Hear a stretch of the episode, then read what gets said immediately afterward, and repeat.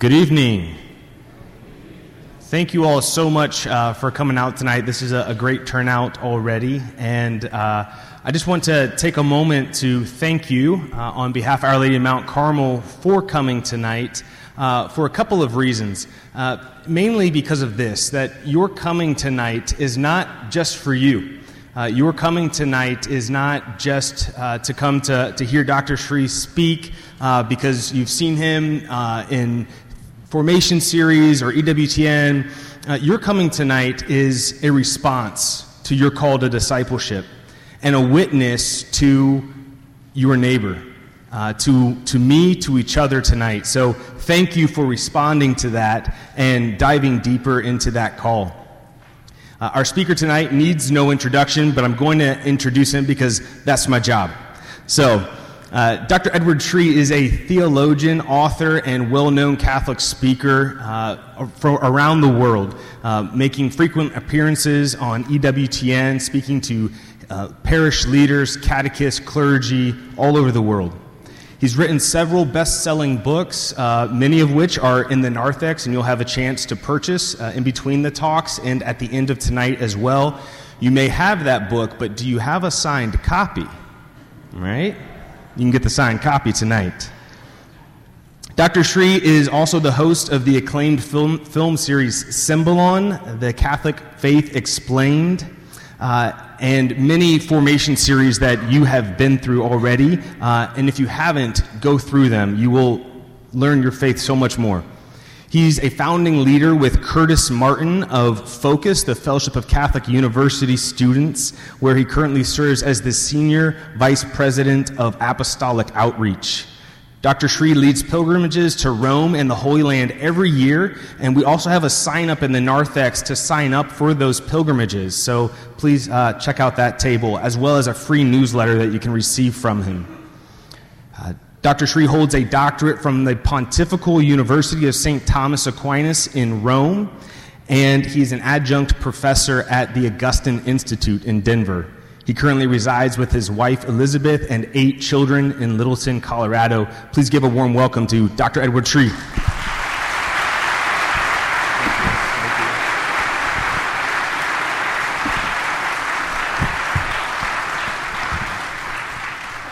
All right. Good evening.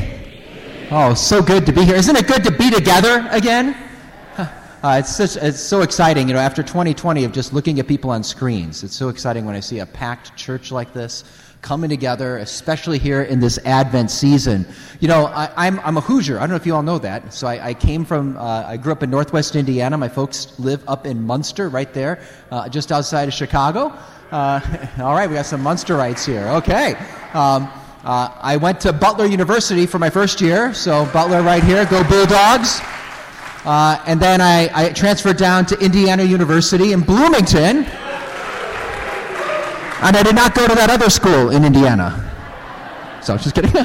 My brother and sister went there, so we're, we're ecumenical. We like Purdue. Okay. Uh, anyway, uh, so glad to, to be here. But this parish is very dear to my heart. Not just because it's one of the most vibrant, on fire Catholic parishes that I know about in the country. As I, and I travel all over, and, and to get to meet, uh, to meet people that love the Lord, are on fire for their faith. There's so much faith formation going on here. It's just awesome. But it's been like this for decades. Do you all remember someone named Monsignor Duncan? Yeah, you remember him. I don't know if you know this, but many, many years ago, he invited me to come speak here, way back in 1995. And this parish is dear to my heart because the first time I ever was invited to go give a talk and someone was paying to fly me somewhere uh, was here, your parish. So this is where it, it, kind of all began, I guess, for me in, in certain ways. I can remember being on that plane and just looking out the window and going, I'm flying somewhere to give a talk. This is what Scott Hahn does all the time. It's amazing.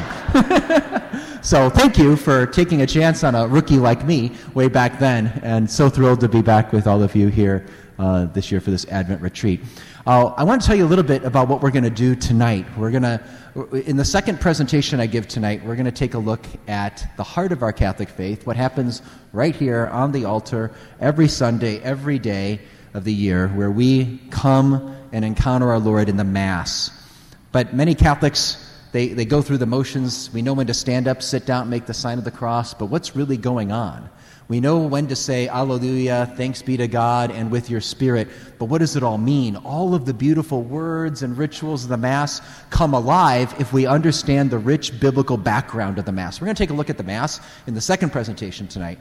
But here, for the, first part, in this Advent uh, mission here, we're going to take a look at the heart of what it means to be a disciple of Jesus. Not just a Catholic that goes through the motions, a Catholic that believes, but how do I really encounter God in my day to day life?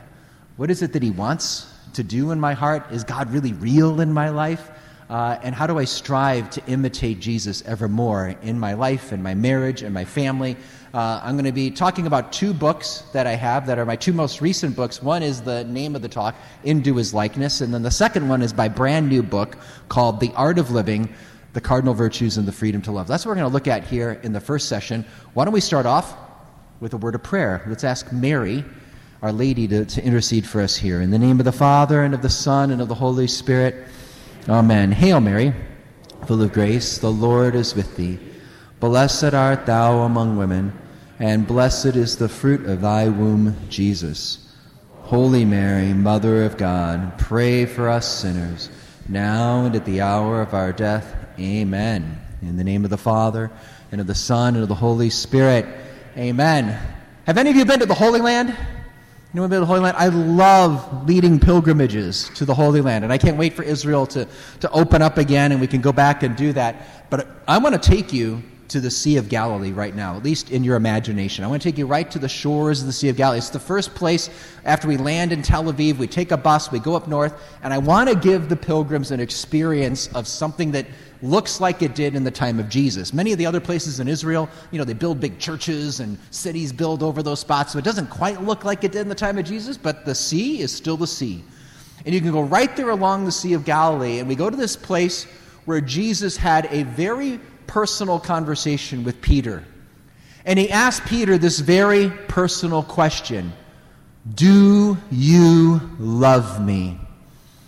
Now, at first glance, that question seems pretty basic, right? I mean, this is Peter, the disciple that followed Jesus around for three years as a disciple. I mean, of course, he loves Jesus. This is Peter, the guy who got his name changed from Simon to Rock. You know, he's the rock, the foundation of the church. Of course, he loves Jesus. But there's something about the way Jesus asked the question that would make Peter pause. And if you read the biblical account in John 21, you might not notice it in the English but in the Greek, original Greek text, the word for love that Jesus uses is agape.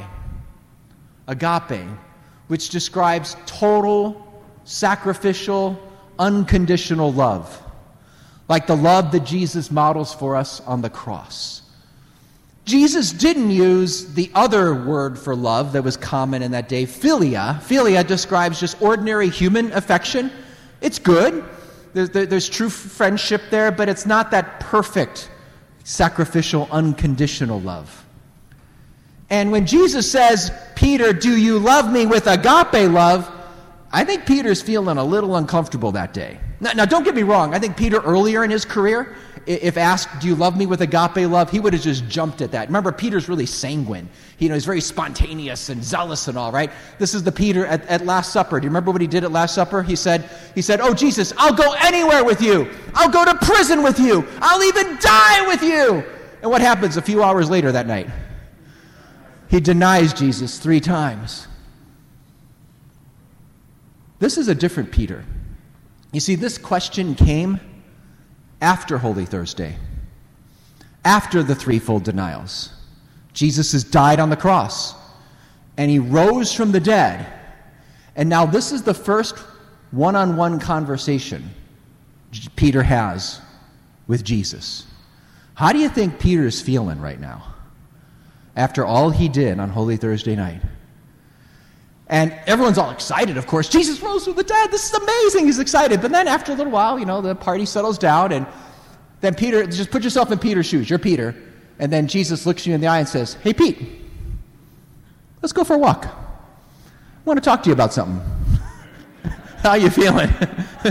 and, then, and then Jesus says to Peter, Hey, so, Hey, do do you love me with agape love? Again, earlier, I think in his life, Peter would have jumped at it and said, Of course I do! But Peter knows himself too well now. He knows what he did. This is a changed Peter, a humbled Peter, a Peter that has much more self awareness. And you, you, see him scrambling, kind of. You can picture him inside just feeling awful, and he goes, No, Lord, you know that I love you. That's what it says in English, but you know what it is in the Greek? Lord, you know that I love you with philia love. In other words, Peter's saying, I don't love you with that high level, perfect agape love. I am so far from that. Lord, you of all people know how incapable I am of this agape love. The best I can give you is this weaker, imperfect philia love. It's a changed Peter, an honest Peter. But then Jesus comes and asks a second time, do you love me with agape love? And if you're Peter, like, oh, Lord, why are you asking a second time? Lord, no, you know I can't do that. I, I totally miserably failed on Holy Thursday. The best I can give you is filial love.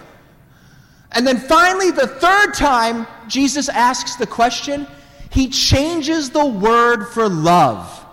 He doesn't change the standard of what real love is, but he comes down to meet Peter where he's at. And he says, all right, Peter, will you love me at least with filial love? I'll take the best you can give. Do you love me with filial love? And that's when Peter comes back and says, Lord, you know everything. You know how weak I am, how incapable I am. You know this is the best I can give you filial love. And now comes the most amazing part of the story. Are you ready? This is the part I'm most excited about. Uh, this is where the real transformation begins in Peter's life. Uh, you see, uh, up to this point, Peter's been a good guy. He's been trying. He's done a lot of good things, done a lot of bad things. He, he was kind of mixed bag, but now this is the moment of transformation. Now that Peter has finally learned to come to Jesus humble as he really is, acknowledging his weakness, now God can work and do this amazing thing in his life. What Jesus does, he goes on, he says, Well, Peter, guess what? One day you will live agape love. Jesus gives a prophecy about what's going to happen to Peter. He says, Peter, one day you will go where you do not want to go. You will be led where you do not want to be led. And when your arms are stretched out wide, what's he talking about? He's talking about when Peter will be martyred in Rome, when he's led into Nero's circus and his arms are stretched out wide on a cross, and he's crucified upside down in Nero's circus. Jesus is giving a prophecy. Yes, Peter, one day you will live agape love because I'm going to live it through you. I'm going to do what you cannot do on your own. And, and this is the pivotal moment in Peter's life. After this moment, Peter's transformed. Peter, who is such a coward, he's hiding behind the closed doors, worried the Romans are going to come get him on Easter Sunday morning, right? He's so, afraid. He denied Jesus three times in, in Caiaphas' courtyard because uh, he's so scared what's going to happen to him. That, that same Peter is a changed man now. We're going to see just a, a, a, few days later, a few weeks later, he's going to boldly proclaim Jesus Christ to 3,000 people on Pentecost. They're going to be baptized that day.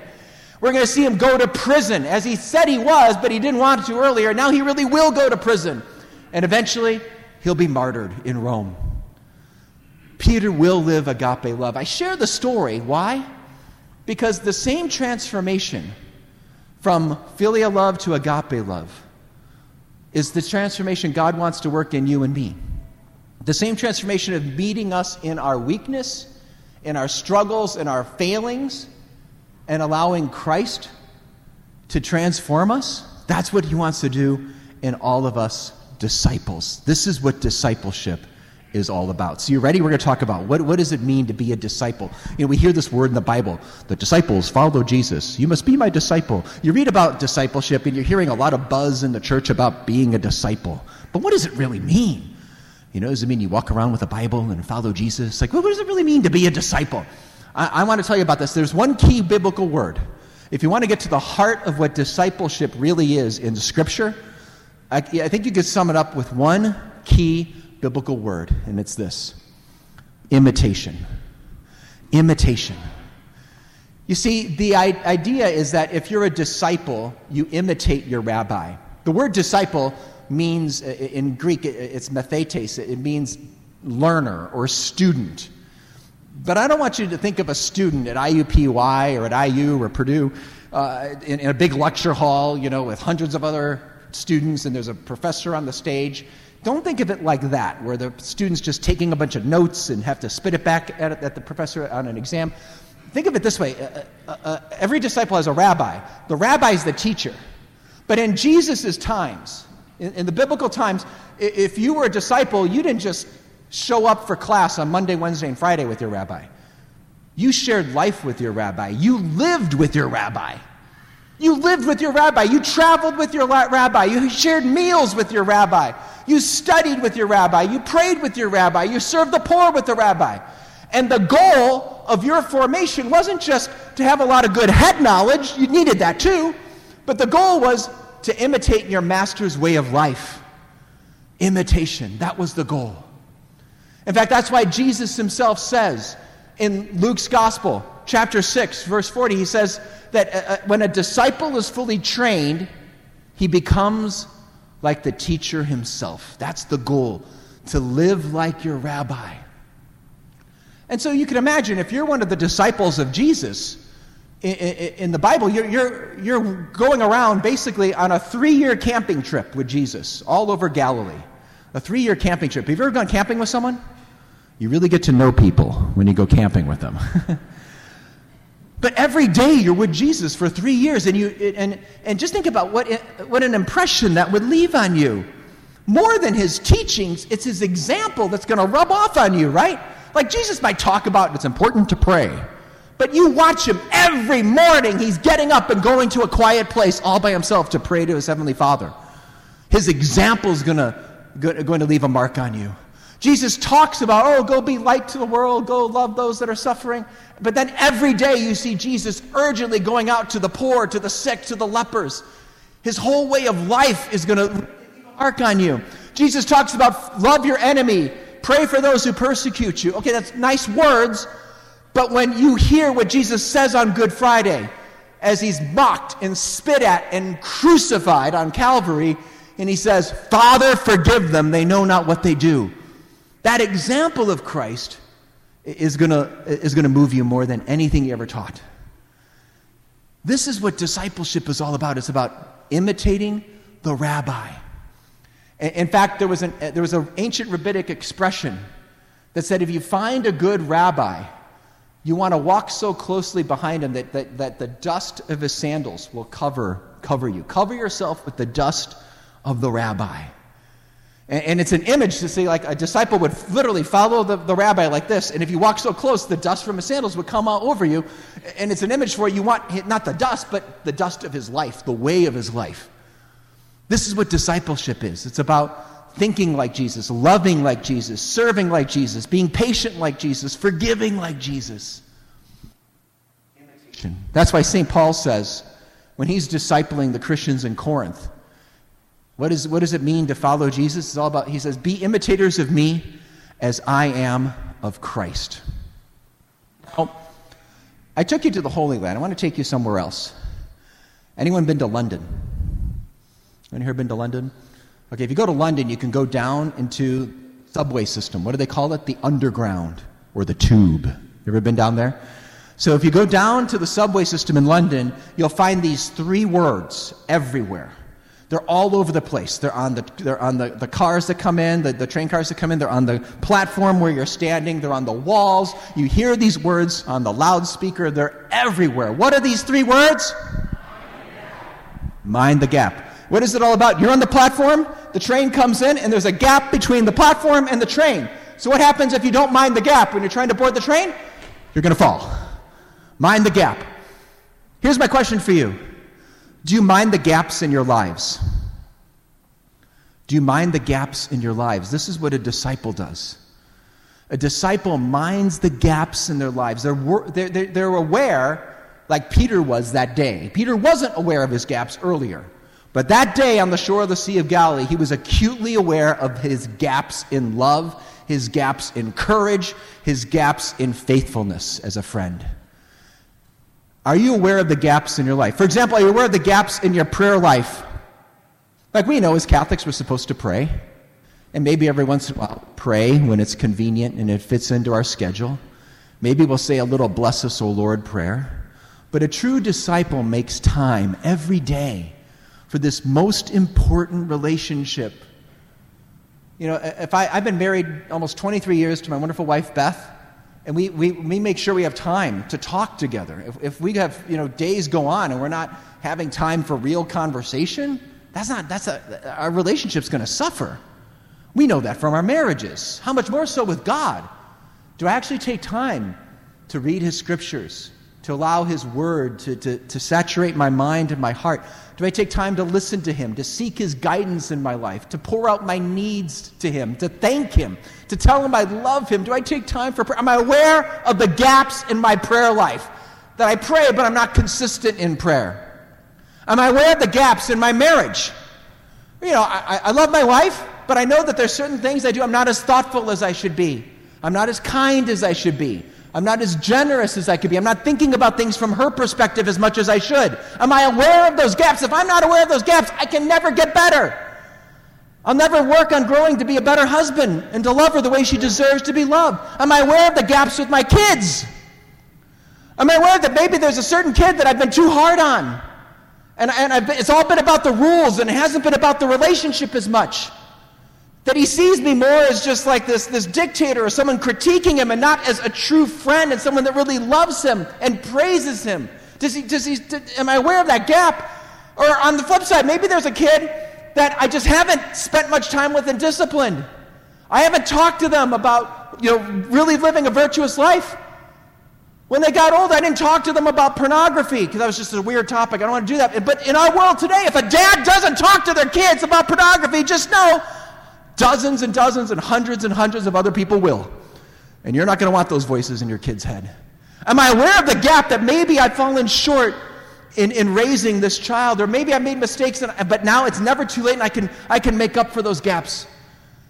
And I can rebuild the relationship. Am I aware of the gaps in my life? A true disciple doesn't just go through the motions in life. A true disciple is thinking about how do I become the person God wants me to be? How do I become the husband God wants me to be? How do I become the father God wants me to be? How do I become the child of God that my Heavenly Father wants me to be? You see, there's two questions every disciple asks. A true disciple is always asking, What am I made for? And they keep this in mind. What am I made for? I am made for transformation in Jesus Christ. I'm made to love like Jesus loves. He's, my, he's my, my, my rabbi. I'm a disciple. I'm called to imitate him. He's the standard. Do I love like he loves? Do I serve like he serves? Am I kind like he's kind? Am I generous like he's generous? Do I sacrifice like he sacrifices? We're made, as Jesus says in the Sermon on the Mount, to be perfect as our Heavenly Father is perfect. That's the standard of what we're all made for. So here's my question for you. Raise your hand. How many of you have reached that perfection? Anyone? No, I, I, if there is anyone, I want to meet you because that's really cool. That means you're a saint. And if I come and shake your hand, I could become a third class relic, and that would be really cool.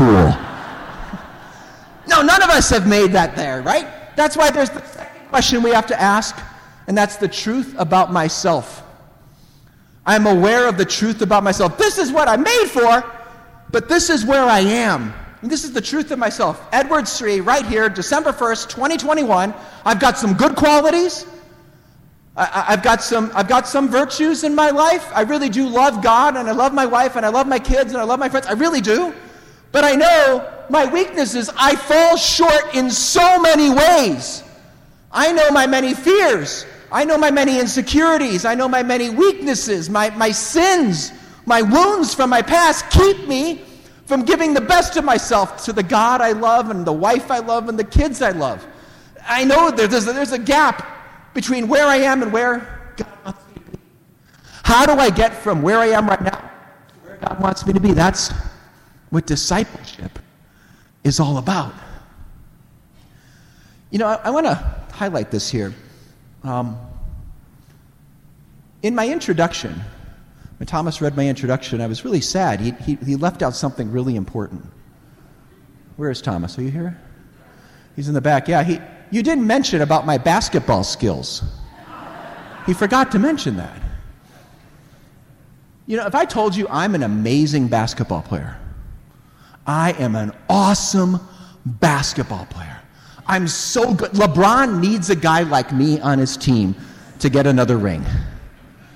You'd all go, wow, I, I didn't know that about you, Edward Sri. I mean, I've read some of your books or saw you on EW. I didn't know about all the basketball. So, what, what makes you so good at basketball? I said, oh, let me tell you, I'm really, really good at following all the rules. I'm amazing at following the rules of basketball. I don't go out of bounds. I don't double dribble. I don't travel with the basketball.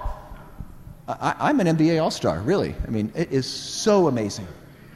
Yeah, you all are mocking me, as you should. Because, you know, while following the rules is absolutely essential, it's just the beginning point, right? It's just permission to play. It doesn't make me a great basketball player. If I don't have the skills of shooting or dribbling or passing or blocking out, I'm never going to be a great basketball player. And the same is true with our walk with our Lord and our faith. I'm not a great Catholic or a great disciple just because I follow all the rules. I want to be clear, don't get me wrong, it's important we follow the church's teachings, especially in an age that just jettisons that and just says we can just do whatever we want in life, we don't need any moral compass. it, it, it is crucial that we follow the church's teachings, of course. But we shouldn't pat ourselves on the back for that. You know, we just go, hey, let me tell you, I'm an amazing Christian. I mean, I believe in God. like I'm in that. That puts me in the, you know, 60th percentile. I go to church every Sunday. Okay, wow, now I'm in like the 80th percentile. I even go on those holy days of obligation, like next week, the solemnity of the Immaculate Conception. I'm going to be there. Oh, wow, now I'm like 95 percentile. I'm just an amazing Catholic. And then I even follow all those tough moral teachings the church talks about. Wow, 99th percentile. I am just amazing. Again, don't get me wrong, it's, it's, it's essential we do all that. But that doesn't make us a great Christian. It's essential, but it's just the starting point. What's the real question I want to be asking? Imitation. Jesus is the standard, not the rest of the secular world. I shouldn't be comparing myself to the secular world. I should be comparing myself to the saints. Like that, that, that, a, a great Christian is someone that is living like Jesus, loving like Him. And when I look at that, I see the many ways that I fall short. It's not enough just to follow the rules, believe the right things, say the right things, and do the right things.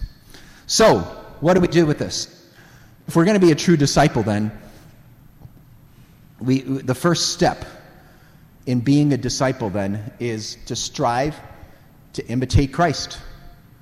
I'm going to try to live like him. And what do you notice?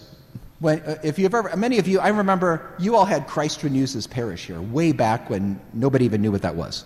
I remember way back in 1995, it was here.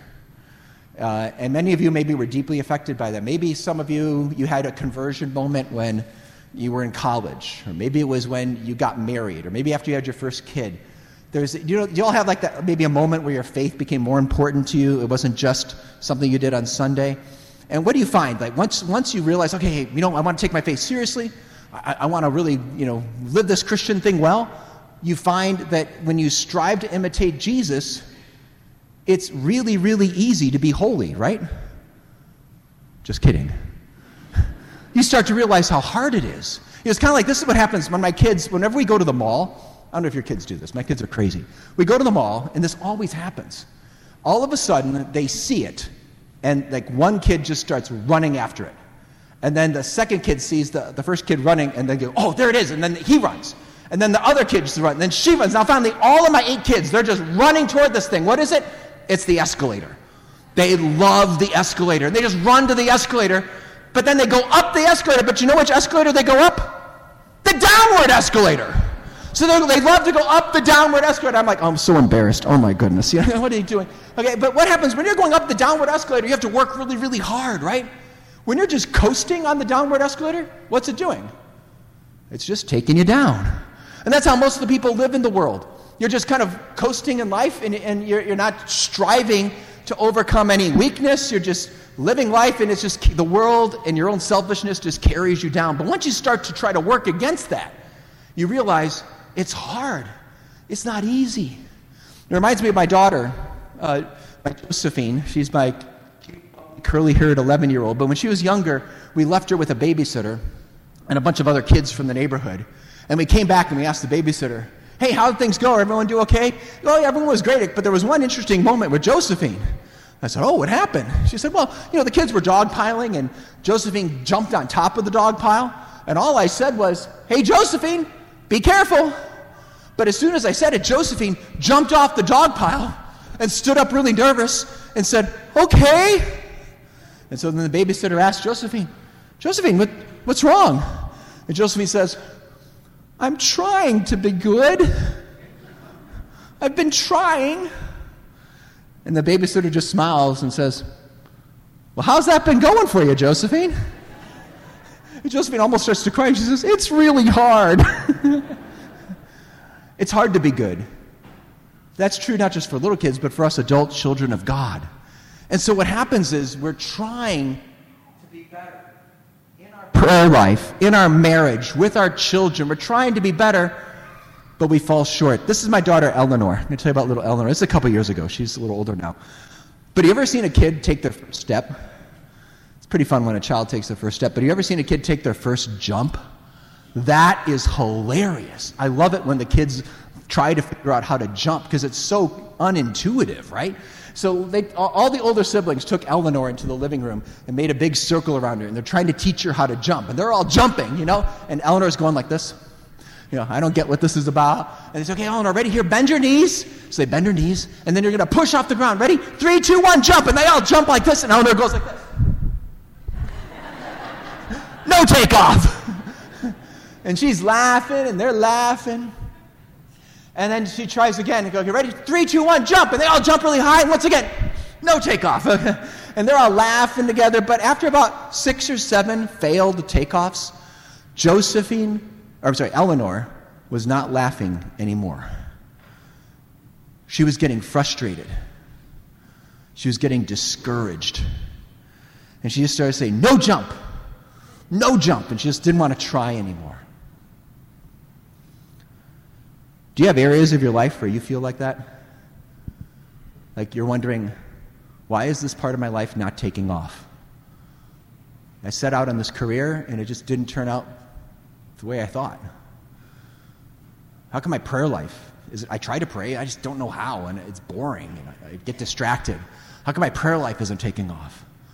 I've got this weakness, and I just struggle with this all the time. I just can't stop and I keep bringing the same sin to confession over and over again? How come it's just not taking off? How come my marriage isn't taking off? How, how come my family life, my relationship with the, this kid isn't taking off? We, we, we, can feel this way in life where we're striving, but it's just not working.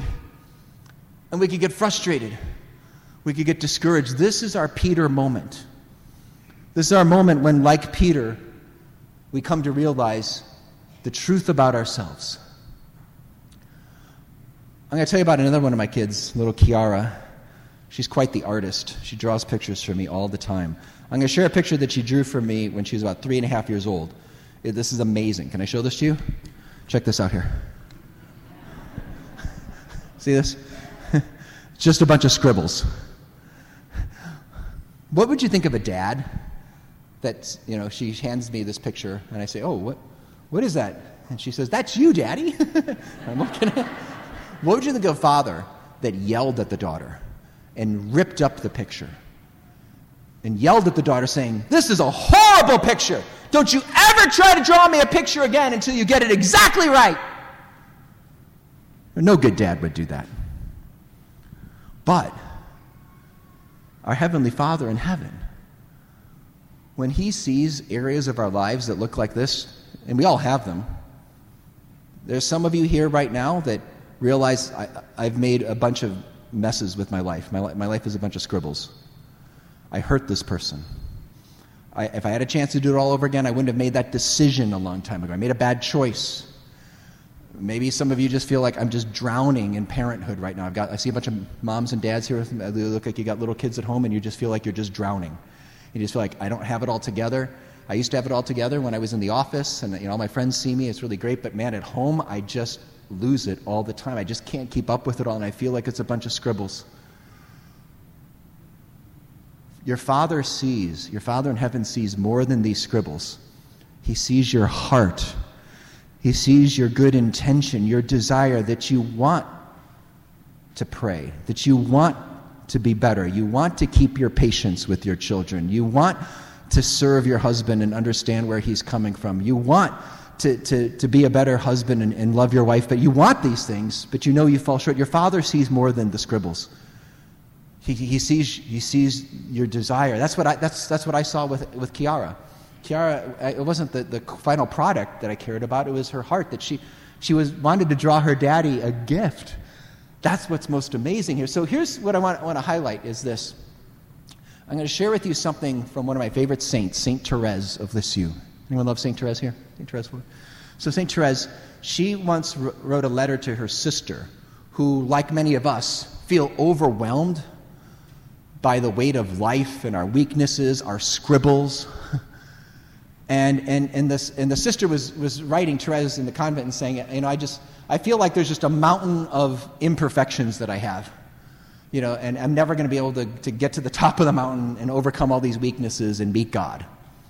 And Therese writes back this beautiful line and says, You're trying to scale the mountain of sanctity, but God wants to meet you down low in the fertile valley of humility.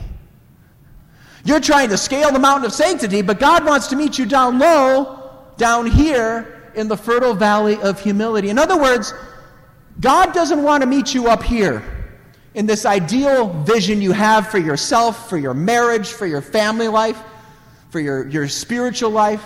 God doesn't want to meet you up there. Do you know why? Because you're not there right now. I already asked you, has anyone reached that perfection? You all told me no.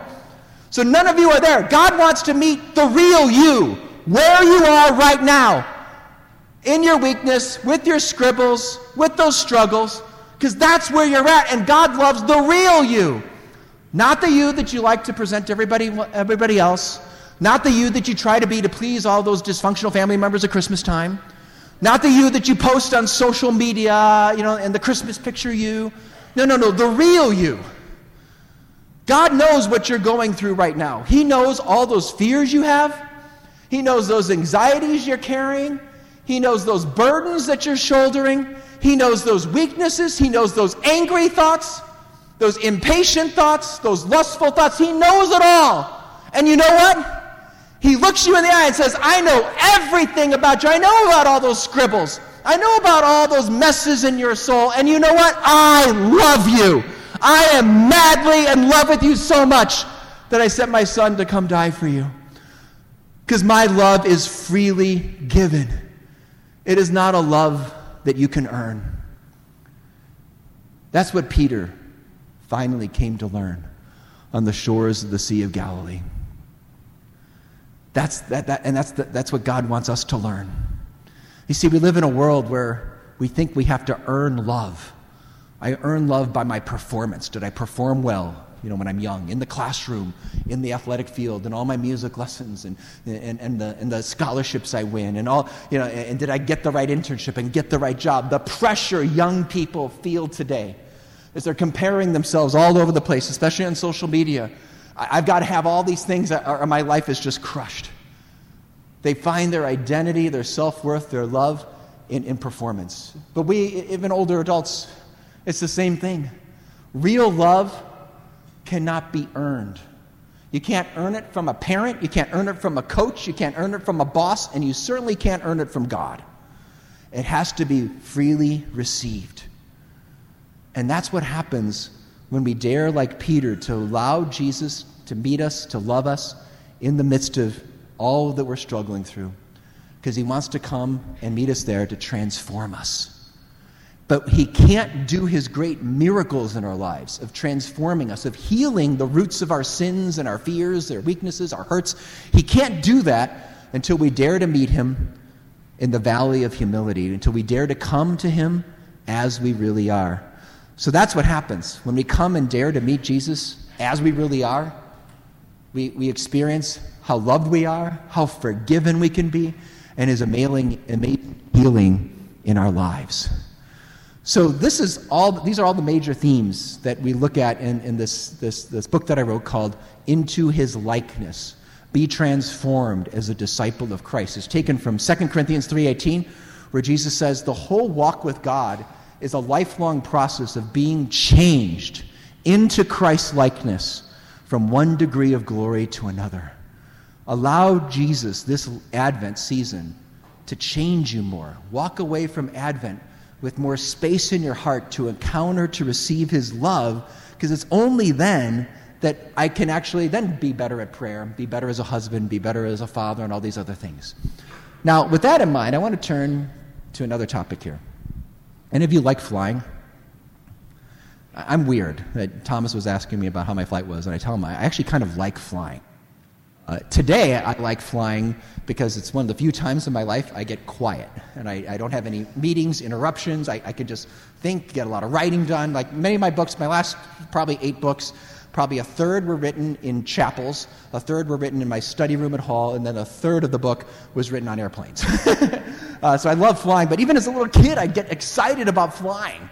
And I would, I would uh, go with, uh, on a trip with my dad. He'd take me with him, and I would just be amazed being 35,000 feet in the air. Uh, I'm looking down on the clouds. It's just the, the idea of being up in the air like that is just, I don't know, I get excited about it. But here's my question for you. If I heard, let's say I heard that you needed to fly, you need to fly to Los Angeles. And I heard about that, and I said, Oh, you want to fly to Los Angeles?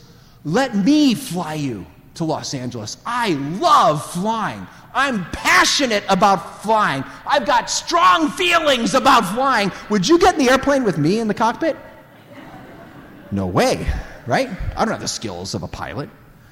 Same thing, true story. My dad was a surgeon. He's one of the top surgeons in the south side of Chicago, northwest Indiana area.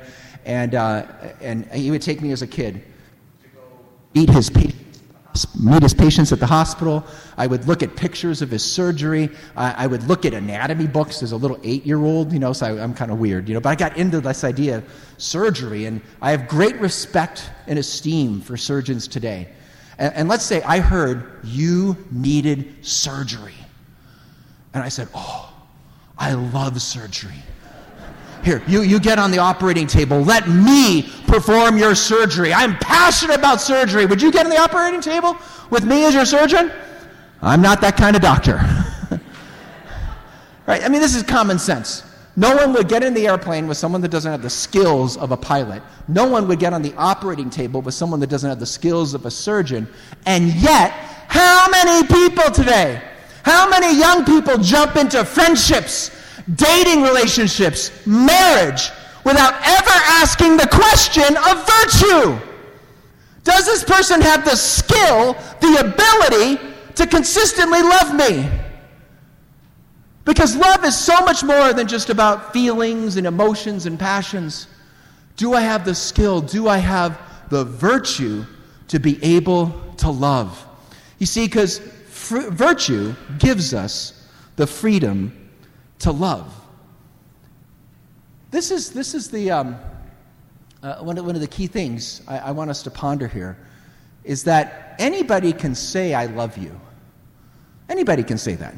Some people might sincerely mean it, but it's only the person that imitates Christ, possesses virtue, that actually has the capacity, the ability to love. You know, when, when I was a kid and I virtues, I used to think of the virtues as like something from me. I had a very individualistic understanding of the virtues. Like, you know, I remember going to Catholic grade school and you'd hear about fortitude, piety, fear of the Lord. There'd be these banners in the church about various virtues. And I remember thinking, oh, that, that's good for me. I want to grow in virtue. That's like a good self improvement plan. I want to improve and get better. You know, and that's fine, but I, I think it was too individualistic. It was like, you know, these are like badges that I earned, like to be a good Boy Scout for Jesus. I'm going to grow in virtues. But if you look at the Catholic tradition, and just as I've grown older in life, I see that virtue isn't about just me. My wife needs me to be virtuous. My children need me to be virtuous. The people in the office need me to be virtuous. It's not just about me. You see, because to the extent that I can have the virtues of generosity, patience, courage, prudence, for example, I can then do generous, patient, prudent, courageous things that bless the people in my life. But to the extent that I lack generosity, I will do selfish things that hurt my wife, Beth. I don't want to do those things. I don't want to hurt her. And no matter how many feelings I have for her, I will end up hurting her. I know I have many times because of my lack of virtue. I don't want to hurt my kids, but I know that when I lack patience, when I give in to impatience and I lose my temper, I hurt them. I don't want to do that. But I need to grow in virtue so I can love my wife and love my kids better. I need to grow in the virtue of courage.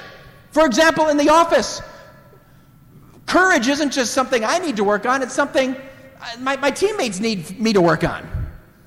If, let's say, like the company gives me this big project on a tight deadline and our plates are already full, and, and I'm just discouraged by that, or I'm like complaining and whining about it, or frustrated about it, that's not helpful to my team. My team will be hurt by that. They need me to be, hey, all right, we got a lot to do here. I, I honestly don't know how we're going to get this all done. I admit that, but I believe in this team. I believe we can figure it out. We can prioritize. We can do this. They need me to be courageous. When I lack courage, it hurts them. When I lack patience, that just, that's not an Edward Sri problem simply. It's a problem for my kids. When I lack generosity, that's not just an Edward Sri problem. It's a problem for my wife. When I lack prudence and I just spend money on things that I shouldn't spend money on, that doesn't just affect me, it affects the whole Sri family. Virtue gives us the freedom to love, but to the extent we lack virtue, to that extent, we're not able to love the people around us as well as we should. I'm going to tell you about when my wife and I were two years into our marriage. We had one baby, and into our first house. So excited. Had our first home, big backyard, a deck. And, gentlemen, what's the last thing we need to complete the picture? The grill. Exactly. We needed the grill. my folks. My folks bought us an anniversary gift that summer a grill and they told me it was coming in, in, in by UPS. This big box was going to show up on a certain day. I was so excited to have a grill on my deck in my big backyard. It was amazing. So I, I went to the store, got steaks that morning. They were marinating all day. And then, sure enough, that UPS truck shows up late afternoon. I'm so excited. I'm really excited to cook my steaks. Now, this year, you know, we've been celebrating the year of St. Joseph. You all familiar with the year of St. Joseph? And, uh, you know, Joseph is amazing, and I always turn to Joseph as a model husband, a model father. You know, I want to imitate his virtues.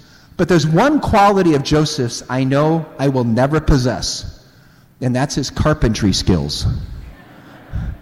I'm, I, I, Joseph is a carpenter. I'm really bad at, at building things, putting things together. Whenever something's broken in the house and I'm trying to fix it, my wife's like, hey, you know, honey, we, we could call someone.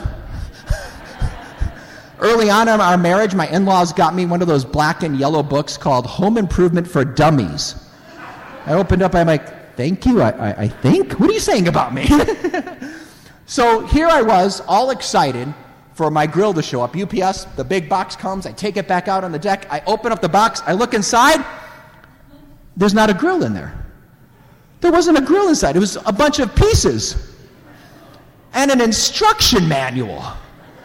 And I'm overwhelmed. I'm like, oh my goodness. I mean, it's like 25 steps. I, I don't, I'm never going to get this together. Oh, I got to do it quickly because we got to get dinner going. Oh my goodness. I thought a grill was showing up and I got to put this together. So I'm trying to put all the pieces because, you know, in the right, you know, groupings and make sure I don't mess anything up because I'm, I know how bad I am at this. And my little toddler comes kind of hobbling in and starts kicking around the pieces. And I'm like, oh, we got to keep the baby out of here, honey. I, I really got to focus now. So I'm trying to put this thing together and I'm working through it. I get to like step 16 and it's actually starting to take some shape. It's starting to look like a grill a little bit. We're almost there to the finish line. I'm thinking. But then my heart sinks when I realize I skipped step six. Now I've got to dismantle the whole thing and go all the way back. I was so frustrated. Um, and right at that moment, my wife, you know, she's the cheerleader trying to come down and encourage me.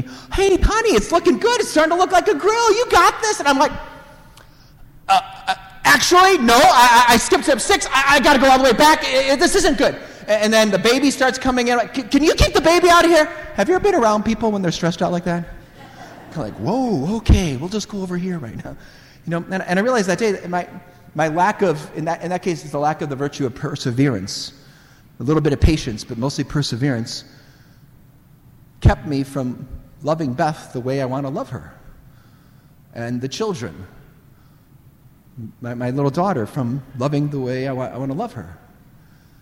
That, that wasn't just a, like a little problem for me, it's a problem for other people when I don't work on growing in virtue. That's why it's so important we think about this in the Lenten season. It's a great time to think about what is the virtue God's inviting me to grow in. How do I imitate Jesus more? What virtue of Christ is Jesus inviting me to think about more? Anyone like soccer? Any soccer fans here? Sri family, we're big soccer fans here, so we love soccer. My kids play, they all play competitive soccer. They're really good. I love organizing games. We get young people from Focus, from the Augustine Institute. Uh, we get old dads like me, young kids playing. It's just what we do these fun games, pretty competitive, uh, but a lot of fun. And my kids are, really good. Like, you give the ball to my boys or my daughter Josephine, I mean, they just got great touch. They look up, they can move the ball, they can pass the ball, make a run, they can score. They do great things when you give them the ball. I don't have those skills. I love the game. I'm passionate about soccer, but I, I, like you get the ball to me, it's like 50 50 whether I'm going to trap it properly or make a good pass. I might give the ball away. And so at critical moments of the game, I could tell, like, my teammate is over there, and I'm like, hey, I'm open. And he looks over at me, and he just passes to one of my kids. he doesn't want to pass to me. I get it, because I wouldn't want to pass to me at a critical moment of the game, right? Um, but, but I'm not as reliable. My kids are reliable with the ball, they're dependable. You can count on them. The same is true in life. Are you reliable? Are you the kind of person people can lean on, that they can count on consistently? You know how there's certain people in your life, you know if you needed a favor, you needed like someone, it's going to be a little bit of an inconvenience for that person, but you know that they're going to be right there for you?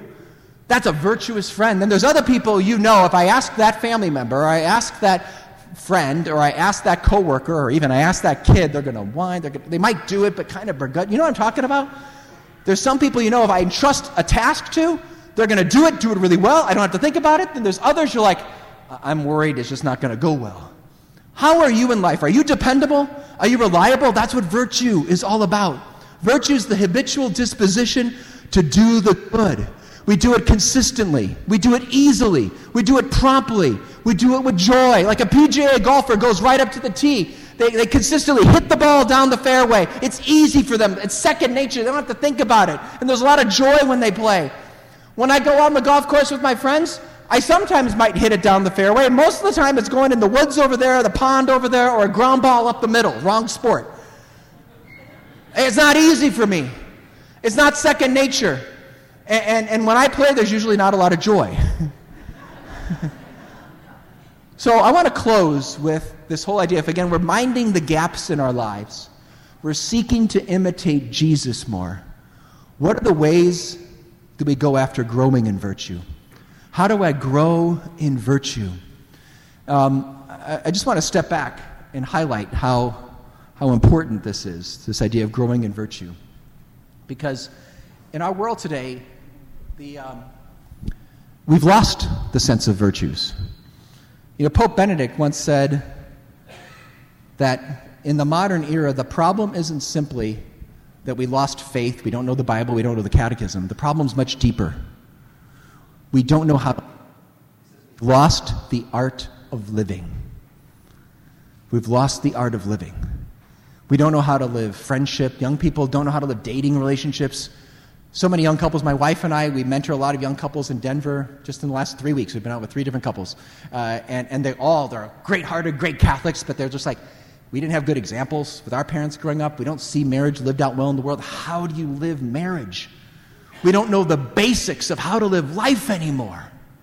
We've lost the art of living. But the good news is there's a great tradition on the art of living life. and that's known as the virtues. So, how do we grow in virtue? Really quick in closing. First of all, we have to educate ourselves in the virtues. If I don't really know what the virtues are, I can't aim and, and go after it. Most Catholics, I would say probably 90% of Catholics, 95% I'm going to go venture to say, couldn't name the four cardinal virtues, the hinge virtues, that for about three millennia have been understood by Christians, by Jews, by great Greek thinkers like Plato, Aristotle, Socrates, and others to be like the, the basic virtues you need to live life well. And then I would say the 5% that could name the four cardinal virtues prudence, temperance, fortitude, justice wouldn't know what are the sub virtues you need to be a prudent man, to be a courageous man. How, how do I live self control? And what are the weaknesses that undermine that? We, so, this is just the stuff that was passed on from generation to generation in, in an authentic Catholic culture centuries ago. We don't have that anymore. But we can rediscover it. We need to understand what the virtues are, to learn about them, so that we can aim to grow in them and to love more. Second thing, we have to go after much effort. We have to put a lot of effort into it. It's not like I just read about the virtues. I have to try to be more virtuous. So, for example, how do you be more virtuous? It's not like just saying no to bad things. It's, it's, it's how do I, if I know I've got this weakness, how do I practice the virtue that undermines that weakness? In other words, let's say I, I talk a lot, I dominate conversation. Well, maybe instead of saying, I'm not going to talk, I'm not going to talk, instead when I'm with my friends or I'm you know, at lunch with my, my colleagues, instead of me talking all the time, I ask them questions. So tell me, how was your weekend? What did you think about the Colts game? What do you think about what the boss said? Like you ask them, you draw them into conversation. Or maybe you fall into anxiety a lot. There's a lot of anxiety in our world today where people are anxious. They're anxious about their finances. They're anxious about their careers. They're anxious about the virus. They're anxious about where the country's going. There's a lot of anxiety. They're anxious about the future. They want to control everything. I want to control everything because I don't want to have to suffer and I'm worried if this happens. Well, instead of just saying, I'm not going to be anxious, I'm not going to be anxious. Remember, anxiety is never from God. Having genuine concern, thinking things through, of course, God wants us to use our minds but He never wants us to lose our interior peace.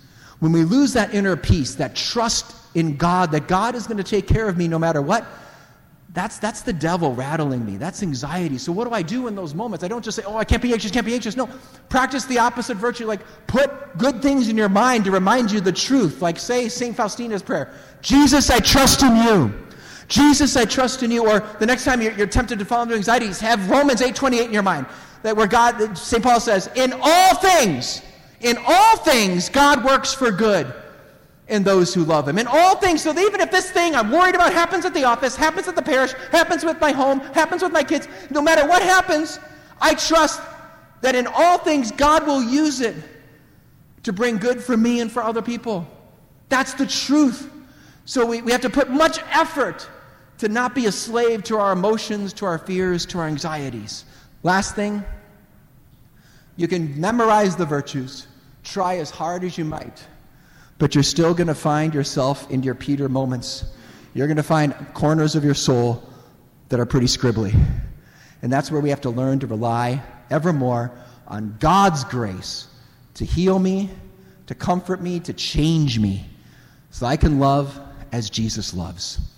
So much more I wish that I can get into with you here this evening. I'll share with you here. Uh, this is the, the first book that I talked about uh, is Into His Likeness. This is all about if you want to encounter Jesus more, not just go through the motions with your faith, but experience His love, His healing, that inner transformation. That's what this book is about, Into His Likeness. The second book that I just shared with you, it's The Art of Living, the cart virtues and the freedom of love, taken from Pope Benedict's line that we've lost the art of living. So each of these books are 17. Uh, tonight, Advent special here as you're getting ready for Christmas, you can get both of them and a signed copy uh, for $30. And it's cheaper than you can find on Amazon or anywhere else. So each are 17, or you can get them both for 30 The third talk that I'm going to talk about tonight is a biblical walk through the Mass. We're going to come back after a 15 minute break. I'm going to talk about the Mass. Uh, and this one uh, if you get this one on top of the others, you can get the three books for 40. And the last book I want to present to you here is this is, a, a, if you're looking to try to focus in the Advent season, to really live Advent as a Catholic. It's so hard in the month of December where there's so much busyness and stress and packing and cooking and buying and mailing. How do I really keep my spiritual focus on what matters most in the season? To prepare my heart for Jesus. These are daily scriptural reflections for the Advent season, and it carries you all the way through Christmas to Epiphany, where it's the life of Mary, Jesus, and Joseph in the Bible, the whole story of the Christmas story to have it written on your heart in small little pieces. To, it comes with little reflection questions for each day. If you're looking for something to feed your soul in the Advent season, you could check out this one as well. All right, Thomas, do you have any closing announcements? Okay. First off, let's uh, show our appreciation to Dr. Sri for that first talk.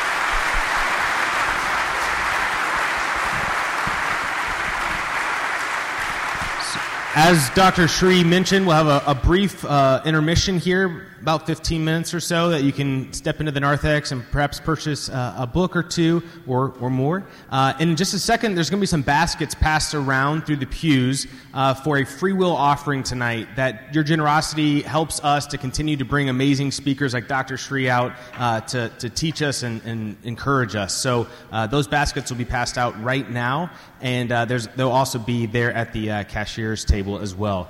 There will also be a brief promotion for Exodus 90. If you've been curious about that, uh, stick around and hear in just a minute. You want to be really generous with the basket here so you can get a better speaker next year. That's the whole. No, but all seriousness, I, I just want to mention one thing. This book here that just came out, this is the one that everywhere I've been speaking, I, have I've just seen so many people resonate with this one. Uh, I'll be honest, most people who buy books, 70% of them are women. Uh, this book here, I've seen like so many men buy it, and they tell me, why do I, why did I get, I ask them, why did you get this one?